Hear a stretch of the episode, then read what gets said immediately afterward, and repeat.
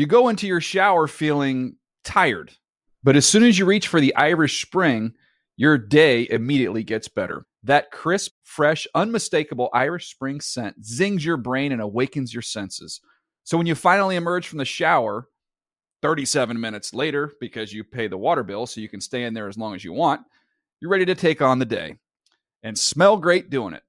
Irish Spring Body Wash and Bar Soap. Fresh, green, Irish. Shop now at a store near you. Getting ready to take on spring? Make your first move with the reliable performance and power of STIHL battery tools. From hedge trimmers and mowers to string trimmers and more, right now you can save $50 on select battery tool sets. Real STIHL. Offer valid on select AK system sets through June 16, 2024. See participating retailer for details. When you buy Kroger brand products, you feel like you're winning. That's because they offer proven quality at lower than low prices. In fact, we guarantee that you and your family will love how Kroger brand products taste, or you get your money back. So next time you're shopping for the family, look for delicious Kroger brand products because they'll make you all feel like you're winning. Shop now, in store, or online. Kroger, fresh for everyone. The Around the League podcast is afraid of ice cream headaches and clowns. Welcome to another edition of the Around the League podcast. I'm Gregg Rosenthal, and I am Jewish, and I'm joined by a room full of heroes. Marc Sessler, Chris Wesseling. We missed Dan Hanzus. He's out of the mix today, and we're still thinking of him. What is happening? Hey, Gregg. Well done. Gregg was a little concerned about his opener out of the gate, and he did a pristine job there, I thought. Very well done. You got to mix it up. What's going on this Friday? What? Does it matter if you're Jewish? No, I don't know. It just Oh. popped into my head. Oh, okay. Let's get these topics into the very top of the show here so that anyone listening has no idea what this podcast well, is about. I'm having trouble focusing because I just had a disturbing incident as I was uh, coming into the studio. I was at the urinal and someone was checking their phone at the urinal. I, I think that's that's too much. yeah, it's a little much. It's you ever almost see that? As, it's almost as too much as talking about the urinal on a podcast. I'm just saying. It kind of reminds me of the movie Her, which is a great movie. It's like you have to be connected at every moment. we I- need a podcast segment. Gregg's indie movies. That's not that indie. What's her? Well, I, I saw that film too. Oh, well then you kill- can be the Siskel and Ebert of Gregg's ind- indie movies. Well, our group is all all mixed up today because not only are we without Dan Hanzus, who of course is on paternity leave for a little while. Uh, again, congrats to him and Emily. They're they're heading home today from the hospital, which is a great day. We're also without our producer, TD, but we've got Zachariah in the mix back. What's going on? Good to have you. It's good to be Jewish, by the way. I'm also Yeah, Jewish, so I don't know. I, I understand. I don't understand the whole uh, peeing while you're checking your uh, phone. Right. I don't know. Maybe it's not an appropriate podcast topic, but I was disturbed by it. That doesn't bother you? Have you ever seen that at work?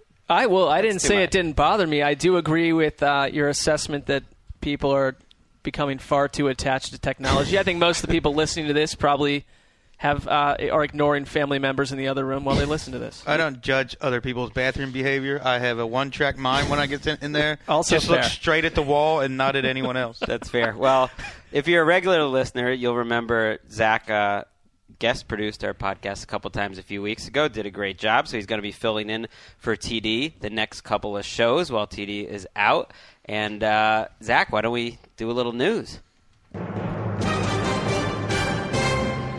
All right, let's start in Chicago, where the Bears won the preseason game last night, twenty to nineteen over the Jaguars. But we don't really care about the scores because Dan would be proud of you for slipping the score. I know. I don't know why I bothered because it was Jordan Palmer leading a comeback. Who cares? The Jaguar starters actually got the lead, and the real story was the quarterback position for the Jaguars. Chad Henne came out there, looked pretty good. Blake Bortles came out there, looked even better. 12, 11 for 17, 160 yards. Does Blake Bortles deserve to be starting for the Jaguars, Marc Sessler? Well, I mean, let's be honest. We there yesterday in the newsroom, the three of us sitting there pounding out one post after the next, And in the middle of this, a sandwich bet rose to the surface. A proposition, a sandwich proposition. Basically, I put the I would said that, that Bortles would be starting by week three, which I feel even more strongly about after last night. You guys said he would not Week three of the regular season. of the regular course, season Just to clarify. of the real season. Marc gets two lunches if this happens. from each of you. If it does not happen, we only get one lunch. That's true. And I'm feeling very comfortable despite Bortles really looking great again because you know, coach Gus Bradley announced on Friday that Blake Bortles will be the backup in week 1. Chad Henne is definitely starting the regular season opener, although Bortles will get in the mix and take some first team reps in practice this week. Well, see, that's the point, though. At week one, I think no question Henne's going to be the week one starter. But what the what they're leaving Jaguars fans with a fan base that hasn't had a serviceable quarterback in a decade. They haven't had a franchise type core. That's what they're seeing in, in in little wisps and little moments from Bortles. it is an alien vision to them. They have fallen in love with it, and you're going to try to sell that fan base that we're going to give you Chad Henne for 16 games. Two weeks will be enough to make the switch. What are we seeing out of Blake Bortles? Uh, a little bit of a Big Ben Carson Palmer hybrid. Yeah. Seems Yeah. like he has the throwing motion of Carson Palmer, but the mobility and size, uh, pocket movement of Big Ben. That sounds like a fun combination. It is. It's a very. He can make a lot of throws that Chad Henne cannot make. Someone on Twitter last night actually pointed out how his drop back and his throwing motion was so similar to Palmer, especially his footwork. And I was like, not something we probably would have noticed. And, Joe, Joe Goodberry. and then pointed that out someone pointed out, well, Jordan Palmer coached him all offseason. Jordan Palmer, who's now fighting for a job on the Bears, who he faced last night, was out of a job in the offseason, and he was basically starting a second career as a quarterback tutor, and I guess I guess it's worked. Good I- advertisement for Jordan. I just think, you know, in the Jaguars, number one, their their mode and what they were trying to do out of the gate with Bortles, I think we all admirable. It's like you don't want to throw a guy into the fire on a team that might not be ready to compete roster wise. But listen, NFL coaches don't have a long enough leash to sit a franchise quarterback for a year and put Chad Henne in his place. This everyone keeps talking about Favre and Aaron Rodgers. This has nothing to do with that ancient situation. This is Chad Henne standing in his way. I get what you're saying, but if the directive is coming from the general manager, the leash doesn't matter. Well, they said they'll know when he's ready, and he has looked as good as possible. I think we're almost underplaying it. You can only get so much from three or four uh, quarters of preseason action, but Bortles has made more great passes, like I said last time, than the rest of the rookie quarterbacks combined, and he's looked as good as possible. It, he's making plays on the run. He's very accurate in the pocket. He's been good against uh, pressure in his face. Now you got to see what he does against good defenses, and when they throw blitzes, that that's all different. But he couldn't look any better. I was not particularly excited about the Blake Bortles era, and now I am. It's like you go you go te- let's say you go 10 years without a solid girlfriend. I'm working on Okay? Well, and then you Stop. That's then, not true no, at and then someone comes into your Wesley, life, right? Wesley always acts by the way that like he struggles to get girls, and that you always have a girlfriend. So let's let's back it off a little bit.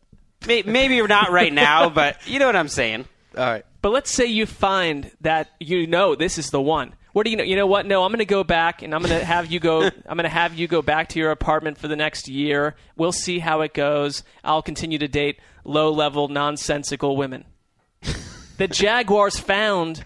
They found it. Their dream girl. I, and I think, and no, I'm not killing the team. I think that Caldwell is smart enough, and so is Gus Bradley. We're going to have to change the plan we came up with months ago.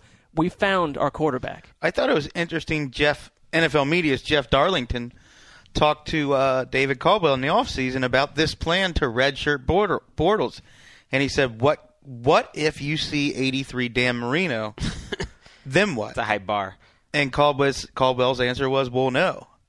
Well, it seems like we're getting pretty close to 83 Marino here. It, well, As far as what you can show in two, what you could possibly show in Agreed. two preseason games. easy there, and I think that's why they're giving him first team reps in practice that, this week. That that's a change, and I'm just excited because the Jaguars are going to be watchable again.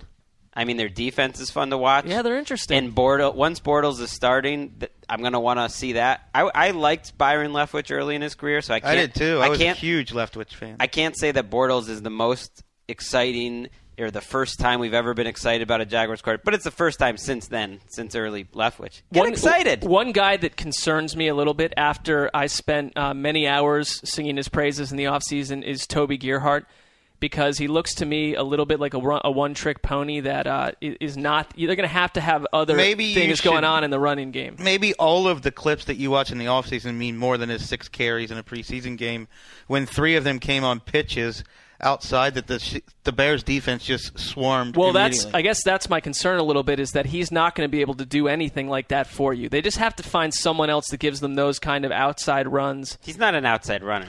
He's not, no. And you have to also, I think, point out that he's coming off a hip injury, which probably we saw what a hip injury did to Ray Rice's lateral movement last year. Well, that's not a good. That's not a good sign. That's very concerning.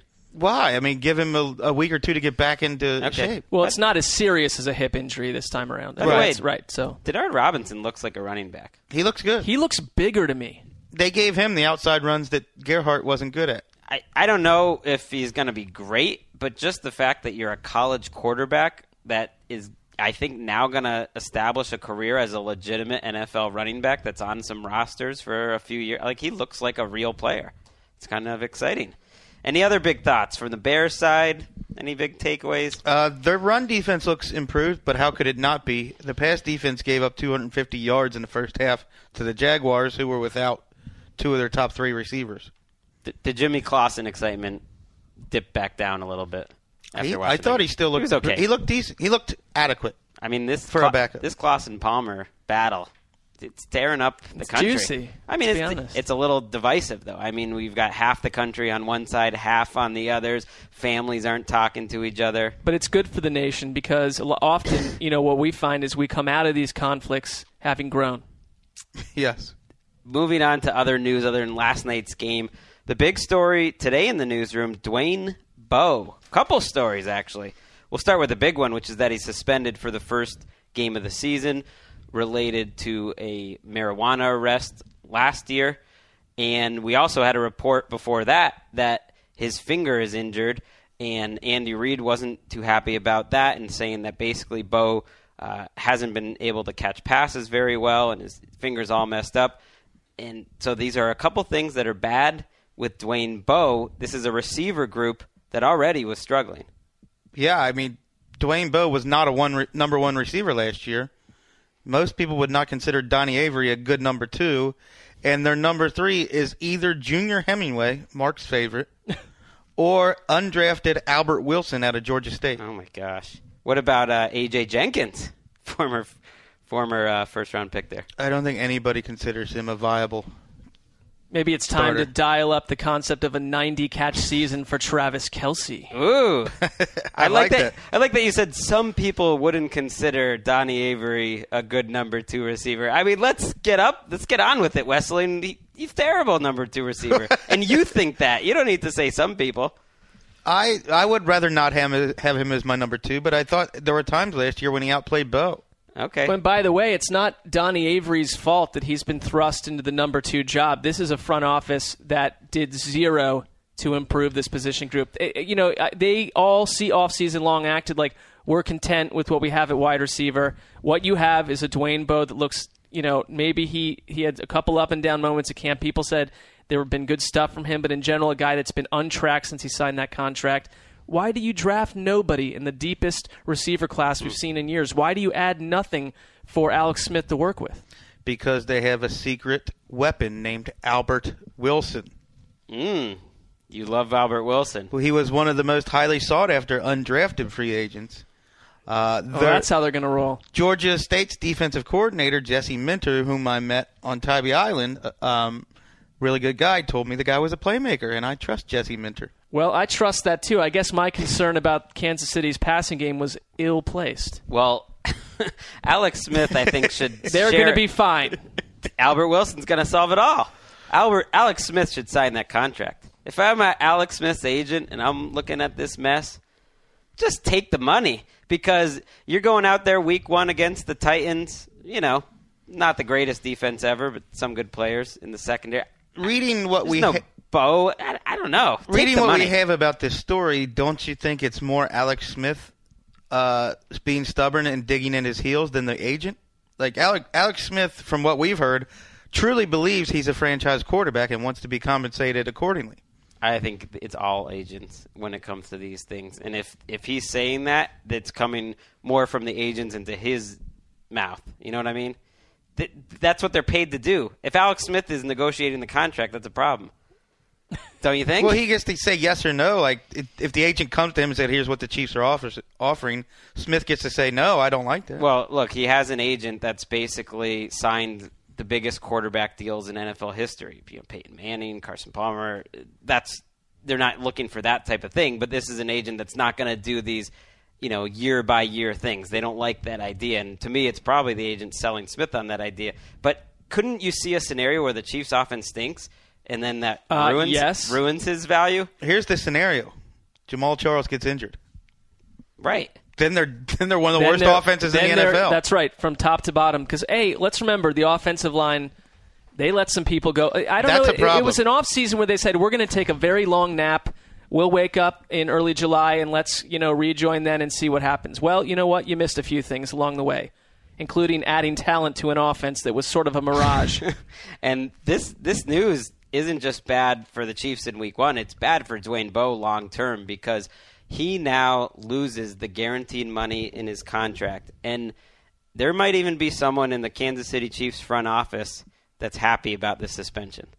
Because Someone, you think everyone? I think multiple people. I think it's great for the team. I think there might have been a high five or two exchanged in the hallway when they found out that 10.75 million next year is not guaranteed, and the guy that we paid as a top five re- receiver and played like a top 40 tight end Relax. is no longer a competitive disadvantage if they don't want him to be. he'll be off the team in seven months. He probably will be. I don't expect Dwayne Bowe to be with the Chiefs next season. And the only counter to that is he's still the best wide receiver on the team. That's why he's there in the first place, right? Getting all this money. They still don't you still have to replace him. Do you know where Cleveland Browns general manager Ray Farmer came from? I'm seeing all this on Twitter. I know we came from Kansas City, and there they have a lot of cap room, and there's people talking about the fact that there's a match here. That Cleveland needs a wide receiver, one that's broken his finger 15 times Yeah. and has a one game suspension for marijuana. Yeah, because yeah. they don't have those Right. issues Yeah, already. Cleveland they have a big need for pot smoking wideouts. But you are that, right. that have had that have had Well- you know work ethic question. Wesleyan is Let's correct bring- that hey, the let's link br- is there. Hey, let's see if Devon Best wants to come back this year. But often when we see when we see player transactions that drive us nuts, it's because there is that in-house connection where you're like, why did they go get that player? Why, who believes in him there? Oh, wait, there is someone that believes in him. moving on to Baltimore, where Steve Smith, you know, maybe he's lost a step or two over the years, uh, but he has not lost anything in the mouth department. Still the best quote in the NFL. And there's really no news to hook this on. We just like the best Steve- trash talker since Muhammad Ali. wow. Wait a minute. That is a bold statement, and as proof, we'll read what he says today when he was asked why he feels like he's a perfect fit in Baltimore. And you know what? He really is a perfect fit as, He a, is. as a Raven.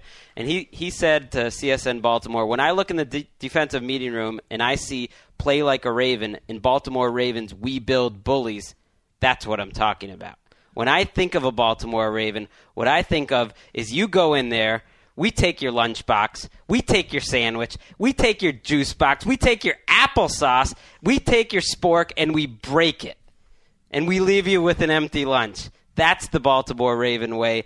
That's the bully way. And that's football. Well, I'm fired up. I want to put on some pants and play. I'm glad you're fired up. And as a as a Full former hearts. Browns Can't fan lose. who watched the Ravens yanked out of Cleveland, I'm glad to see that their mantra is "We build bullies." after what the league was doused with last year, how about uh, the organization gets in step with where the league is? Lighten up, Francis. I'm kidding it. All. I couldn't care less. I mean, I think every uh, good for him. He, you know, it's a good move for Steve Smith. We were saying downstairs. I don't, I don't know if there's a better landing spot for him this season because a, it's not last year's offense. It's Kubiak's offense. They'll find a way for him to produce. I've only heard good things about him coming out of training camp. That he looks great. Yeah, people saying that Smith has made a lot of vertical plays, beating cornerbacks deep when they had joint practices against the 49ers, when he's going against Are the we- Ravens corners. Are we sure he couldn't beat cornerbacks deep last year? Because I never saw him get a chance to run vertical routes anymore last year. They didn't try. And now when they do, he's just going to take your juice box. And according to Wesley, And he break looks, your spork. He looks taller now. You've told us He does. And, So- I mean, I don't know if that's scientific, but he looks taller. I mean, that is got that it going on. That's an all-time quote. It reminds me a lot of um, "There Will Be Blood" when he talks about you know taking your milkshake. You Yeah. know what I'm saying? Maybe that was a little bit of a inspiration. Take your applesauce. We're going to leave you with an empty lunchbox. That to me is going to be the title of the NFL Films video about the Ravens at the end of the year. Like we take your spork, we break it. Do they still do those? Yeah. I used to order those like through the mail, still like a. VCR tape every year religiously. I would order my uh, Cleveland Browns year in review, I think they show thirty it minute video. on like ESPN 7 at midnight in the middle of May. You'll just see a random NFL Films presents, you know, the 2013 Ravens. What a letdown, or whatever it's called. That's it. Uh, let's move on to another quarterback battle. Vikings will start Matt Cassel in the second preseason game, no surprise. They're going to play him the, the whole first half, is our report from NFL There's media. a chance. Said there, there's a good chance the idea will be to play Teddy Bridgewater with the backup. So whether it's the first half or the second half, when the backups come in, that's when Teddy Bridgewater comes in. And he had a quote this week saying that he's overthinking things. Are we concerned about the Teddy Bridgewater era? Well, I think he's just not ready now. I don't think this means he won't be good in the future. It, it seems like his head he's swimming a little bit, and I thought the Mike Zimmer quote to USA Today was pretty telling. I love Teddy Bridgewater, Zimmer said. I love him. I think he's going to be tremendous, and I don't know when. And they don't need to rush the guy. I mean, they actually have a better bridge quarterback, if that's the term we want to use, than uh, than Jacksonville does. Cleveland? Well, I mean, Cleveland's. We don't know. I would say we don't know what Brian Hoyer is, but we don't. We know he's not an all-star. He's a guy that has started four more games in his career than Manziel. But Cassel has started some games. Cassel's been in a couple of different systems. I mean, he's been around the block. That's not a guy I have a problem rolling out for eight games, and then maybe if the if the house burns down, you throw Bridgewater in. Then he he could use a little more time. It's interesting because a week ago, this competition, we thought Bridgewater might be starting week one. Now it's over. It feels all but over. I think something crazy would have to happen this weekend for Cassel not to be named the starter early next week. Bridgewater would have to play like Blake Bortles, Or Yeah, Matt, that's right. Matt Cassel would have to play like like Matt Jordan Cassel Palmer. usually well, plays. And, and part of it is because the coaching. You got Norv Turner every week with a laundry list of quotes saying that Teddy Bridgewater just couldn't be more polished, he couldn't be more advanced, and then they get on the field and then it's like these quotes don't really mean anything. Well, you know, Matt Cassel, by the way, only played six started six games last year. In one of those games, the team scored 40 points. In the other in another one of those games, they were down 17 to 3 and beat the Bears on a big comeback. He did not play that poorly last year. Wesseling always likes to trash Matt Cassel. Why did they draft a first round quarterback? He's not great. There I'm- you go. uh, He's better than 5 or 6 starters out there. no, you say that about twelve different guys. All right. including Tarvaris Jackson. How many guys could be better than five or six guys out there? Tarvaris Jackson. Especially when one of them isn't Chad Henne anymore. You're not going to have that guy to kick around because he's going to be a number two. it was criminal how low you ranked T Jack in the backup quarterback. Right I've seen Tarvaris Jackson as a starter for many games, and I don't need to see that ever again. you mi- you might not ever see. You've that had again. enough of that dish. yes. We also aren't going to see Charles Sims, the third round draft pick of the Bucks, out 12 to 14 weeks after surgery on his right ankle. They'll do the surgery uh, today on Friday, and it's a big loss for them in their backfield. They were hoping that Sims would add a little pop. Their running backs coach compared him to Matt Forte. He wasn't the only one to make that comparison. He looked like he was going to be the passing down guy to complement Doug Martin. So I think they, they had significant plans for him. Yeah, you know, our friend uh, Daniel Jeremiah was at Bucks camp, and what he over and over just emphasized that Sims has had a really nice camp and that the coaches trusted him. That's you know, if you find out that running backs are going to get a role early on, they have to see you as a complete back that can do a lot of different things, and I think they viewed him that way. I liked Mike James last year, but it was in spot work. But he came in, he had like a hundred plus yard game and looked very good in one start. And don't forget, little track star Jeff Demps. Oh my god! All right, but I'm listen. He's you know is he going to make the team? No, probably not. But that guy's found a way to hang. How many people can hang around in the NFL I for three plus chance- years He's without got a good doing chance a thing? to make the team. This helps. It does help. I mean, they've got Bobby Rainey and Doug Martin. I, Bobby Rainey is is was a, a mid-season signing guy last year that played for like four teams The Jeff- Browns dumped him to They go dumped with him. Willis McGahee and Edwin Baker. after the Ravens dumped him. Jeff Demps has had the highest posts to lack of production ratio since any player since the last couple of Since years at Tim Tebow. I was going to say. I'd put Weeden up there. Uh, Actually, you know who would be another candidate for this category? Terrell Owens, Chad Johnson. No. they had plenty of production. I'm talking about podcast favorite, Colt Lyerla. Oh, Oh, look What at the a trans- transition that on was this solid. segue. You didn't was think solid. you didn't think we were gonna get Colt Lyerla back in the show, but it's Dan Hanzus' favorite player, and we just wanted to give him a little present. Hey Dan, Colt is injured, tore his MCL and PCL. I know you don't want to be celebrating injuries, but you know this is we got to we got to at least close the book on the Colt Lyerla story. I would imagine they would put him on the season-ending IR. That's a pretty serious injury, and they go seven deep at tight end. I was wondering if he was going to make the roster anyway. But the reason why people are so enamored with this guy that I saw a screen grab of the play in which he got injured, and he was hurdling two defenders with his legs sprawled out, spread eagle style almost, and he was about four feet up in the air. It was just an, a really athletic play. Well, and I know you know there was it was he was more mocked almost for some of the stuff that was written about him, where they talked about him being having the athletic, you know, prowess of a Jimmy Graham, of a Rob Gronkowski, and we'll have to wait to see if he. It's almost probably if he gets stashed away for a year, it might actually benefit him because I think you're right. That is such a deep tight end group. After we thought it wouldn't be, you know, like going into the offseason, that maybe this is a way to stick with the team. Yeah, we'll I- see. I agree. but I agree. I don't think it'll be bad for him. This way, he can get the medical treatment with the team throughout the season instead of just being cut and you know thrown to the wind. So we'll talk about Colt probably in 2015. So look forward to that. Finally, let's wrap up the news with Brian Hoyer starting the second preseason game for the Cleveland Browns over Johnny Manziel. Are were you surprised when you found this out, Marc?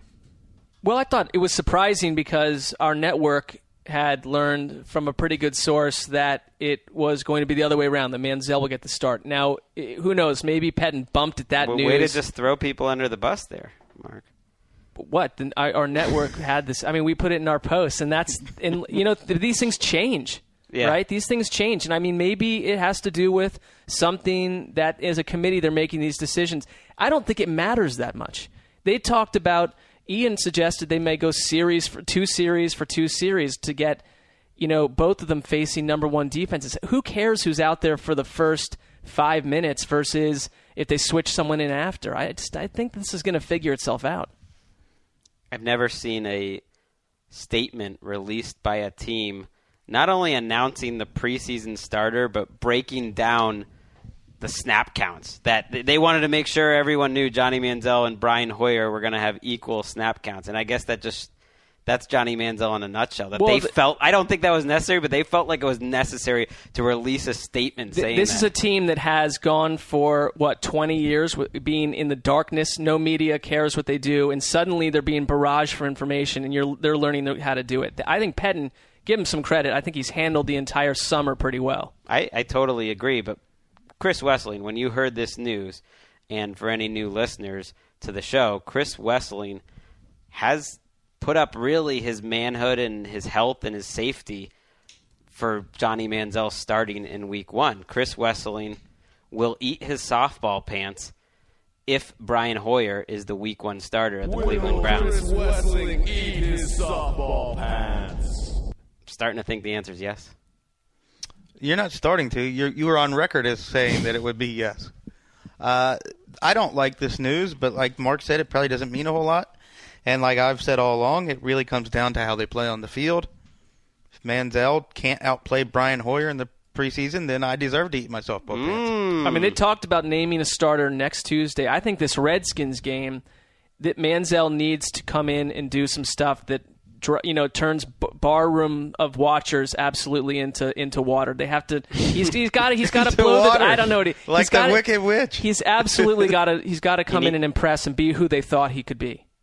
He needs to be like have godlike powers or something, turn people into I think the thing about Manziel that has people. Why is the entire nation fascinated with the guy? It's because of that strange playmaking ability and that unusual talent. That's why Brian Hoyer is. All he has to do is Manziel just has to do what he can do, and Hoyer's in number two. Hashtag chaotic rivers. There you go. if if I was you, Chris, my big concern now is that I think the tie is going to Hoyer. And I would I didn't know that going into camp. I thought Manziel would start week 1. I just thought you were taking a little bigger risk than you thought. And I thought that a tie would have gone to Manziel. And right now it seems like the tie is going to go to Hoyer and right now they're they're essentially tied. Would you disagree with any of that? There's no ties. One's gonna outplay the other. we're waiting for it. It hasn't happened in practice. Didn't happen in the first preseason game. It's basically all on Monday night. Nationally televised. Johnny likes to play to the limelight.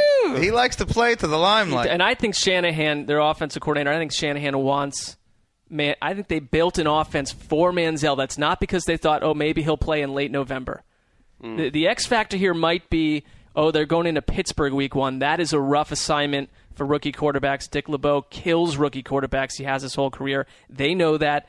That's why maybe Hoyer wins if there's a so-called tie. Well, you also have to worry a little bit, I think, as a Browns fan, that there is a disagreement over who should start. That you know, that's how sometimes things get out there, and there are different camps of who wants who, and that that has to be a little bit of a concern in, in Cleveland, and that's why they probably do want to announce the starter after this game, right?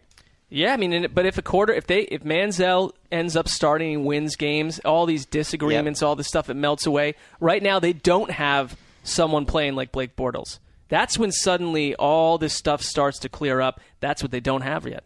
Yeah, I said on Twitter last night. If imagine if Johnny Manziel was playing as well as Blake Bortles, like NFL Network would cancel all programming for the rest of the month. It would just be the Manziel Network. we would that's, have all- to that's it. hurry and rush out a new channel, the Manziel channel. We've seen a lot more of Bortles than Manziel. We really didn't see much of Manziel. That's last true. game. That's totally fair. And I mean, I'm excited. I'm, I, look, I'm rooting for you to not eat the pants. I want to see Johnny Manziel start week As one. am No, Who no doesn't? offense. Who doesn't want? Who wants to see Hoyer start week one?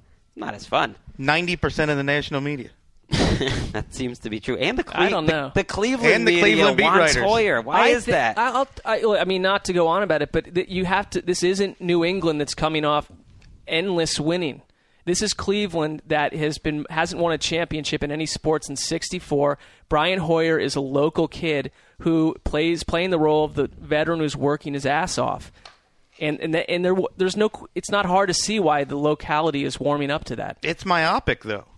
That's fair, but it's not. But we'd be myopic to not understand why Cleveland wouldn't latch on to a local boy that came up and did a nice job in general last season compared to the other junk they had He at the should be rewarded with a backup job, which he hasn't really had throughout his career. and he probably will be. I mean, he hasn't had backup But if the question is why does Cleveland like a, lo- a local boy that did well in high school there and is, has the values they they they admire? I understand that's why they. I understand why they like him. I understand why they adore him.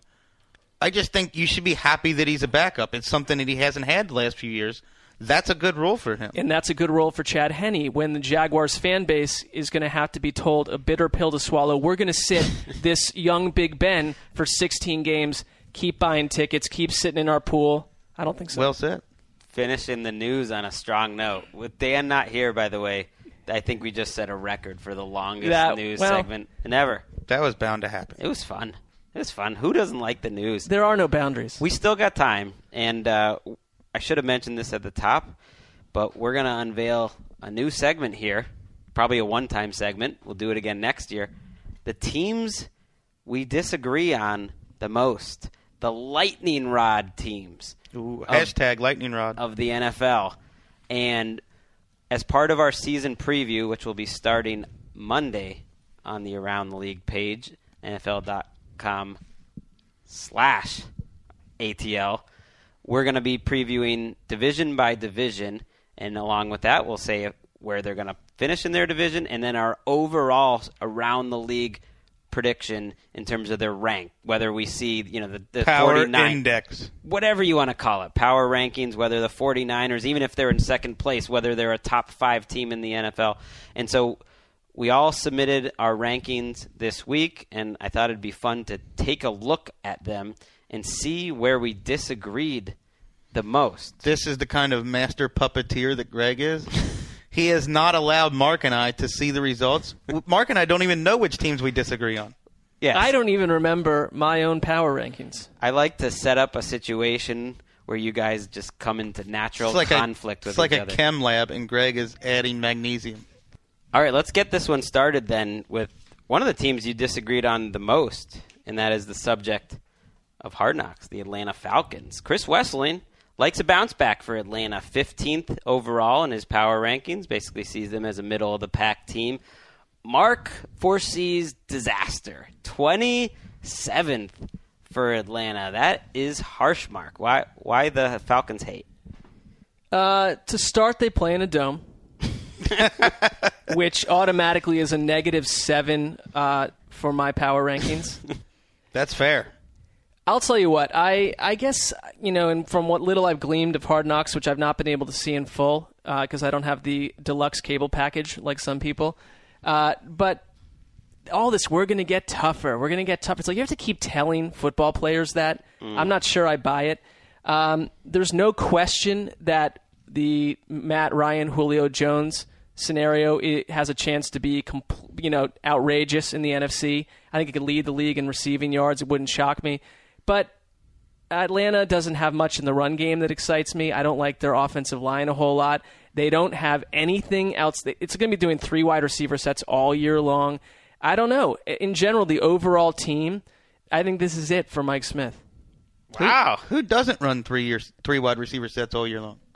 They don't. I think taking any sort of a playmaking tight end out of that offense is a concern for me. There's just, it's you know, I, I the Falcons overall to me, I, I see another losing season, You- five six wins tops. Right. I mean, you're putting them in that category. Yeah, This, I don't have a problem with it. These are Sessler's worst six teams in the league: Falcons, Titans, Bills, Cowboys, Raiders, and Texans. So that's the company that the Falcons.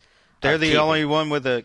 Oh, the Cowboys and the Falcons are the only ones with real quarterbacks who you don't see having success. Well, so why why do you disagree so much? Then you see Atlanta as more of a middle of the pack team.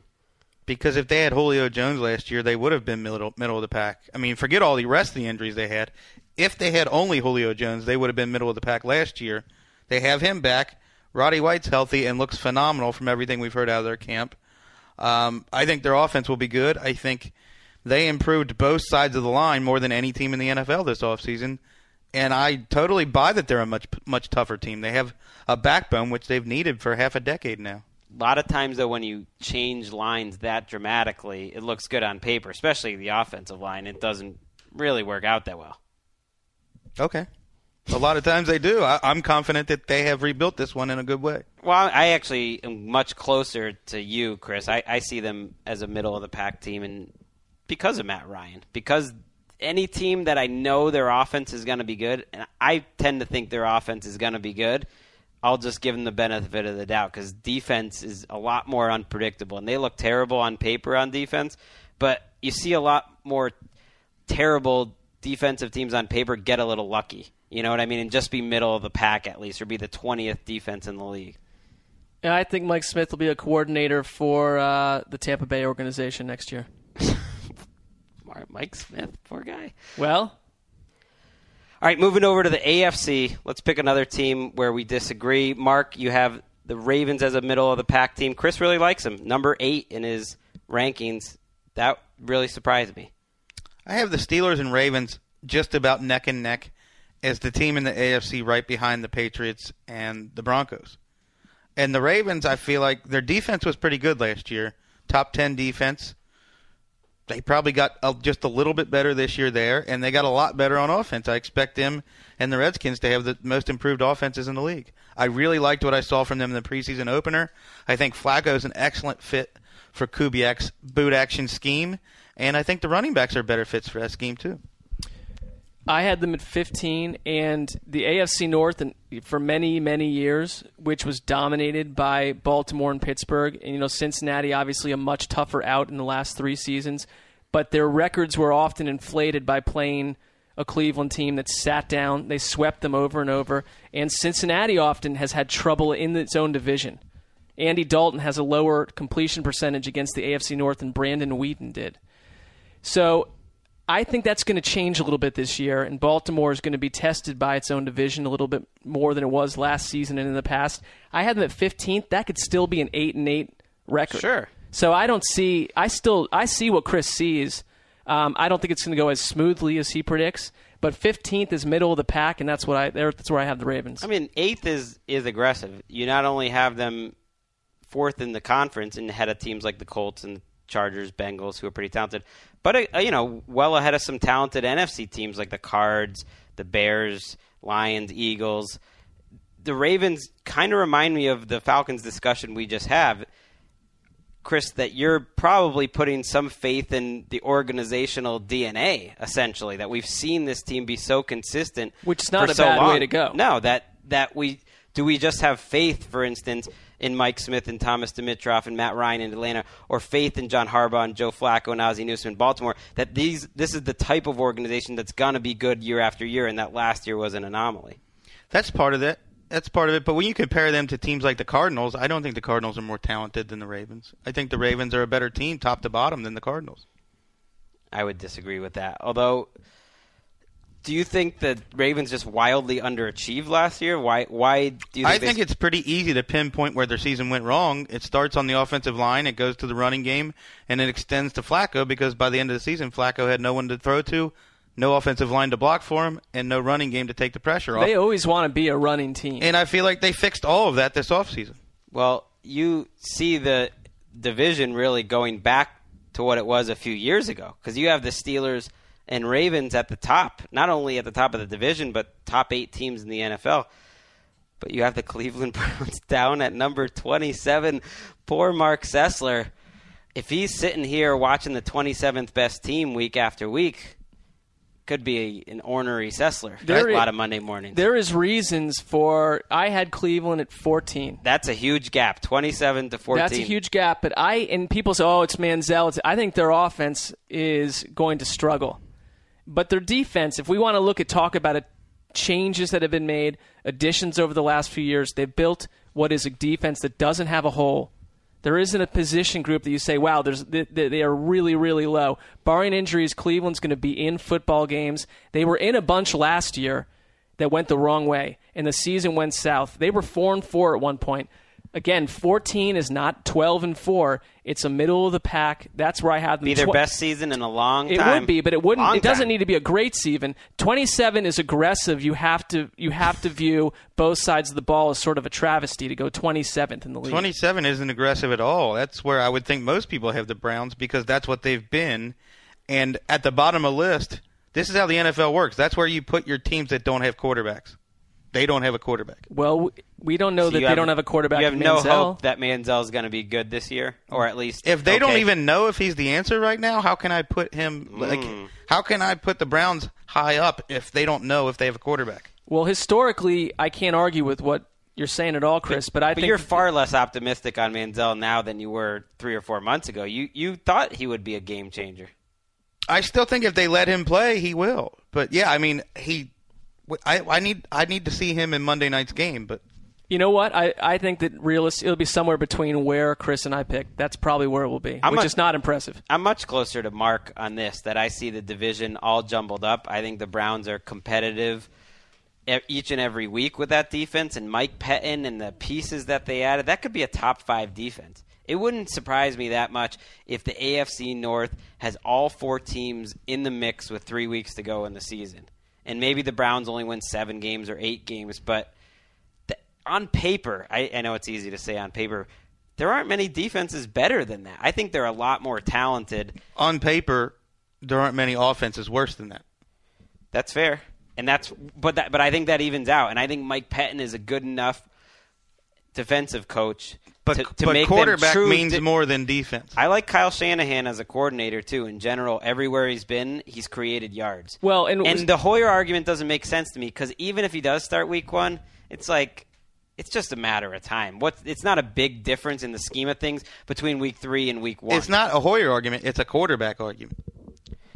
So Even it- if Manziel's a pretty good rookie, rookie quarterbacks don't generally win games in the NFL. They might keep you in them, but they don't generally win them. One X, X factor we haven't brought up, though, because the NFL is deciding that it's not going to rule on this until about 2027, that we don't know what's up with Josh Gordon. I mean, That's some true. have called it an all or nothing argument where he's either out for the year, which I think that that cripples their offense, no argument there. But if he's back, you've got him and Jordan Cameron. You've got a good offensive line. They've redone the backfield, and you've got Andrew Hawkins and Miles Austin. I, it's not a terrible offense on paper at that point if Gordon is somehow cleared. It's a lot of ifs. It is a lot of ifs, but we're if we're assuming Gordon's gone for the year, he could be back midway through. That's true. I think that the best they could hope for is that it'll be reduced and he maybe misses half the season. Right. It's crazy that we still don't know about Josh Gordon and Aldon Smith. That surprises me because their situations seemingly were over in a week or two. I'm not sure what the holdup is, but you, you would figure we're going to find out in the next week. I would think before cutdown day. Uh, so we disagreed on the Browns. I'm much closer to Marc. I could see them being very frisky. Uh, we all kind of love the Steelers. Th- these are some of the teams, by the way, we agreed on. We all kind of love the Steelers. The Chargers got a lot of love. The Cardinals, for the most part, got a lot of love. But let's talk about another team in the NFC that we disagree on. And to talk about that team, let's get on their biggest fan, Kevin Patra. Zach, can we call up Mr. Patra? Yep, just uh, give me his number. Okay. All right, we've got Kevin Patra on the line. He doesn't even know why we have him. We're just going to ambush him with the news that the Detroit Lions were one of the teams we disagreed on the most in our power ranking predictions, whatever. Kevin, you actually were in the middle of the pack of us, but I, I wanted to bring you in for this discussion because Chris Wesseling was surprisingly high on the Detroit Lions, had him number 11 overall, fifth in the NFC, so a playoff team, whereas Marc Sessler had him pretty low, 19th overall, 11th in the NFC. Out of out of those two, Patra, which do you think would be more right? Which should I go with my heart or my head? well, Combine them. go with, Well, with what's right. 15th. I had him 15th. That's pretty much where I ended up, right in the middle. Uh, I think there's a lot of question marks. We still haven't seen whether the defense can, can step up last year, and in that division, you can't play defense. I mean, they're going to be in shootouts, and we know Matthew Stafford hasn't won shootouts Is there a chance that against good teams. Is there a chance that coaching staff is awful? Like really awful. Two first time coordinators. Jim Caldwell, who directed the worst offensive performance in Baltimore Ravens history last year. Is there like any chance it just totally falls apart? I, I'm so confused about this team. I'm serious. I, I, I'm not. I would be more concerned about the coordinators' lack of experience because I don't. I don't think Caldwell is going to be calling many of the shots. I mean, they brought Lombardi in to bring in the New Orleans system. So unless it completely falls apart in the beginning, which after you know the one series we saw them in the first preseason, we didn't. They looked. They looked pretty good. Golden Tate had a good route. They looked all right. Wes, But unless it falls apart, I don't think Caldwell's going to have much say in it. So it's pretty much going to be on the two coordinators, and the defensive line is still pretty much going to play the exact same way they did last year. And if they don't improve, I don't see much on the back. Wes, why are you so high on him? Brought this up on a recent podcast. I remember early last year how high several of us were on their offense because defenses could not stop Reggie Bush and Calvin Johnson when they're on the same field together. Bush got injured. Some other things happened. They lost some receivers, and the offense kind of went down a wormhole. But now you bring in Golden Tate, who I think any of our longtime listeners know I'm very high on, and I think he's a very good number two. You bring in Eric Ebron, who was compared to Vernon Davis for his receiving abilities. You can't double team or triple team Calvin Johnson anymore.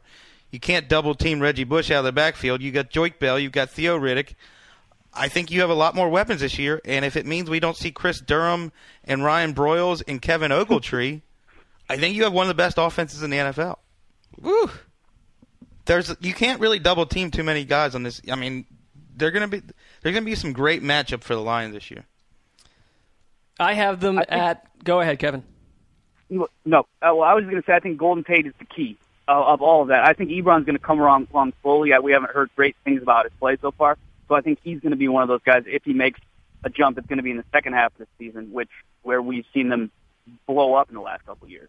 I think some of that on Ebron. Beat writers overrate dropped passes because that's really they don't understand all the nuances of football. So it becomes obvious when a player drops a pass that that's a mistake. Well, I, I don't care if even saying that even Ebron's dropping first- passes. In the second, in the preseason game, he didn't look like he wasn't sharp. He has trouble blocking.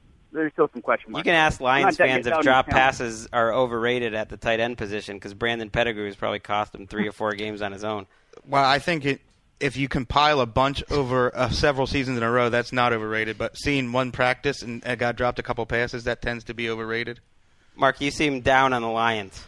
I'm not down on them. I mean, honestly, I picked them 19th. There's not that much difference between the 12th and 19th team. I've got them third in the division.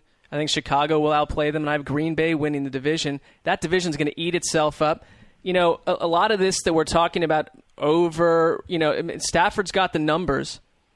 We don't question that.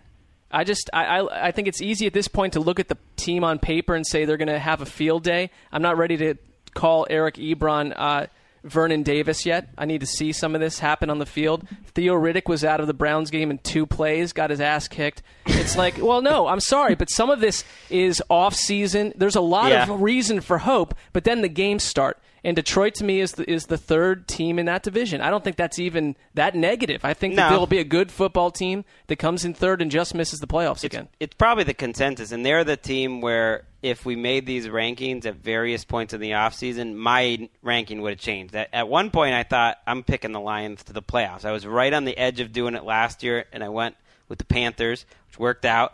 But I was thinking maybe the Lions are a playoff team this year because I do think they're talented enough.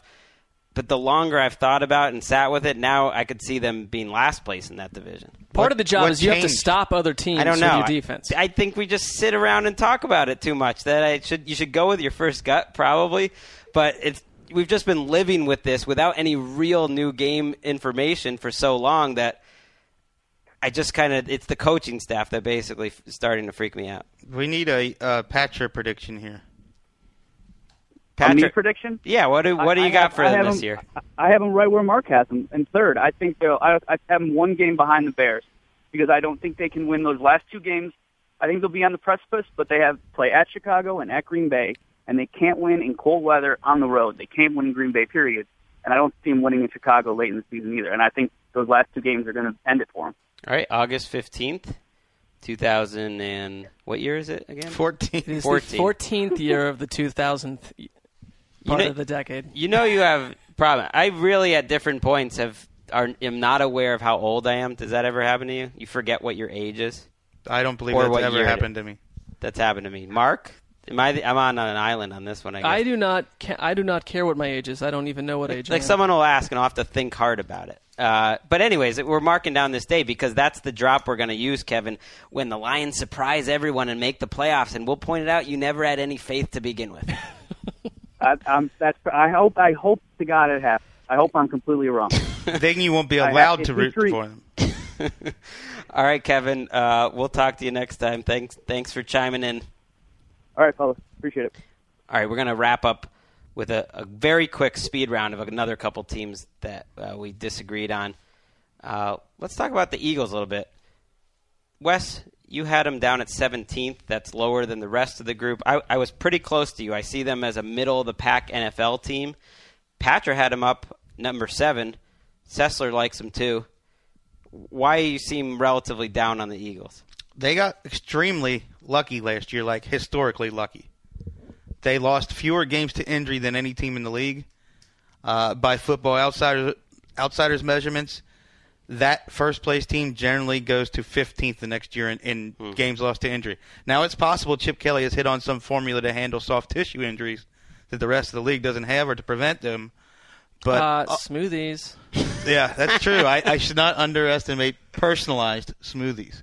Uh, and they also turnover battle. They finish near the top in that, and that tends to regress toward the middle of the pack as well. I feel like they're going to be a lot more unlucky this year. Yeah, you've got a surprise uh, NFC East champion Well, going by the Gregg Rosenthal mandate that you can't have just the same playoff teams as last year, I had to work the Redskins in as my NFC. Well, I don't East think it's lead. that don't blame it surprising. on me. You can do whatever you want. You're a grown man. You're picking the team that won it two years ago. That's not a shock. None of these teams would be a shock, and that's why I kind of had the Eagles in the middle of the pack, even if I think they're the best of the bad the the bunch in that division. That they all seem they're like the low grade AFC North. The the AFC North to me is all mixed together and no one stands out, but they're intriguing. Whereas the NFC East is a bunch of teams mixed together and they're lousy. You know, last year everyone didn't take the Eagles seriously. They underrated them. I picked them to win the division. I was going to say, except for you, Gregg, and you got some, you got some uh, kudos for that. But now it's happening again. They're going to make the playoffs. They're going to win the division. I could see that. I disagreed with you guys on the Saints. Who do you trust in more, Jay Gruden or Chip Kelly? That's a fair point.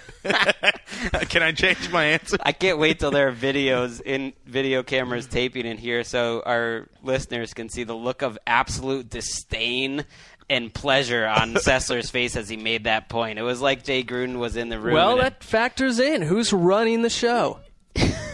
It's a fair point. It's not just you know names on the roster and analytics and coaches' sabermetrics. names on the roster. the Redskins are a rare team, uh, and some people probably fairly or unfairly due to this to the Browns that it's just the organization that I just assume everything they do will go wrong because they haven't proven me wrong on that. And the, a lot of the same pieces that are that were in place before for the Redskins struggling are still in place now. A confusing power vacuum where you don't know who's exactly picking the players. Some free agent big name pickups. That, I don't know. Concerning.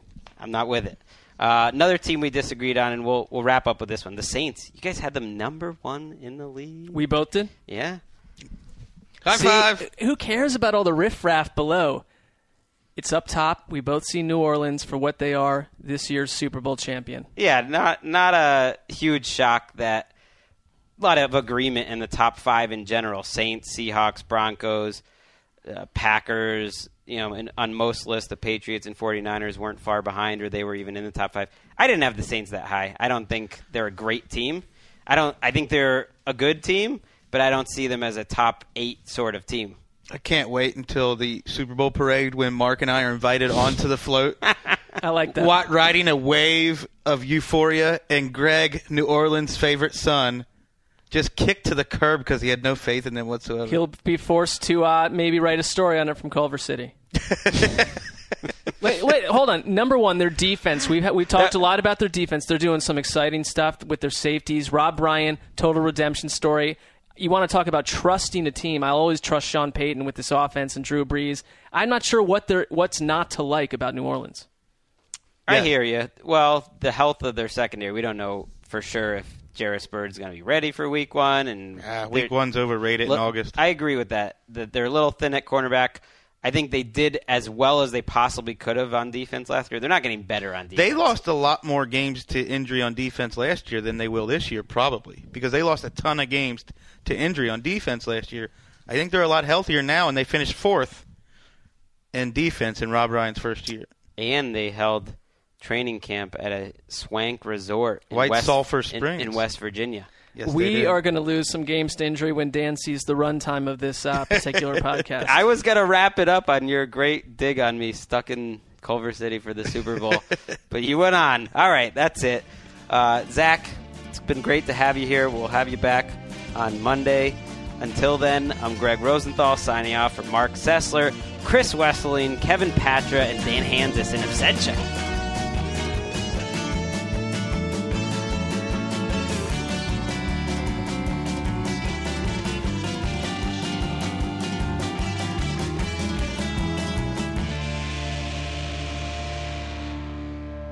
You go into your shower feeling tired, but as soon as you reach for the Irish Spring, your day immediately gets better. That crisp, fresh, unmistakable Irish Spring scent zings your brain and awakens your senses. So when you finally emerge from the shower, 37 minutes later, because you pay the water bill so you can stay in there as long as you want, you're ready to take on the day and smell great doing it. Irish Spring Body Wash and Bar Soap. Fresh, green, Irish. Shop now at a store near you.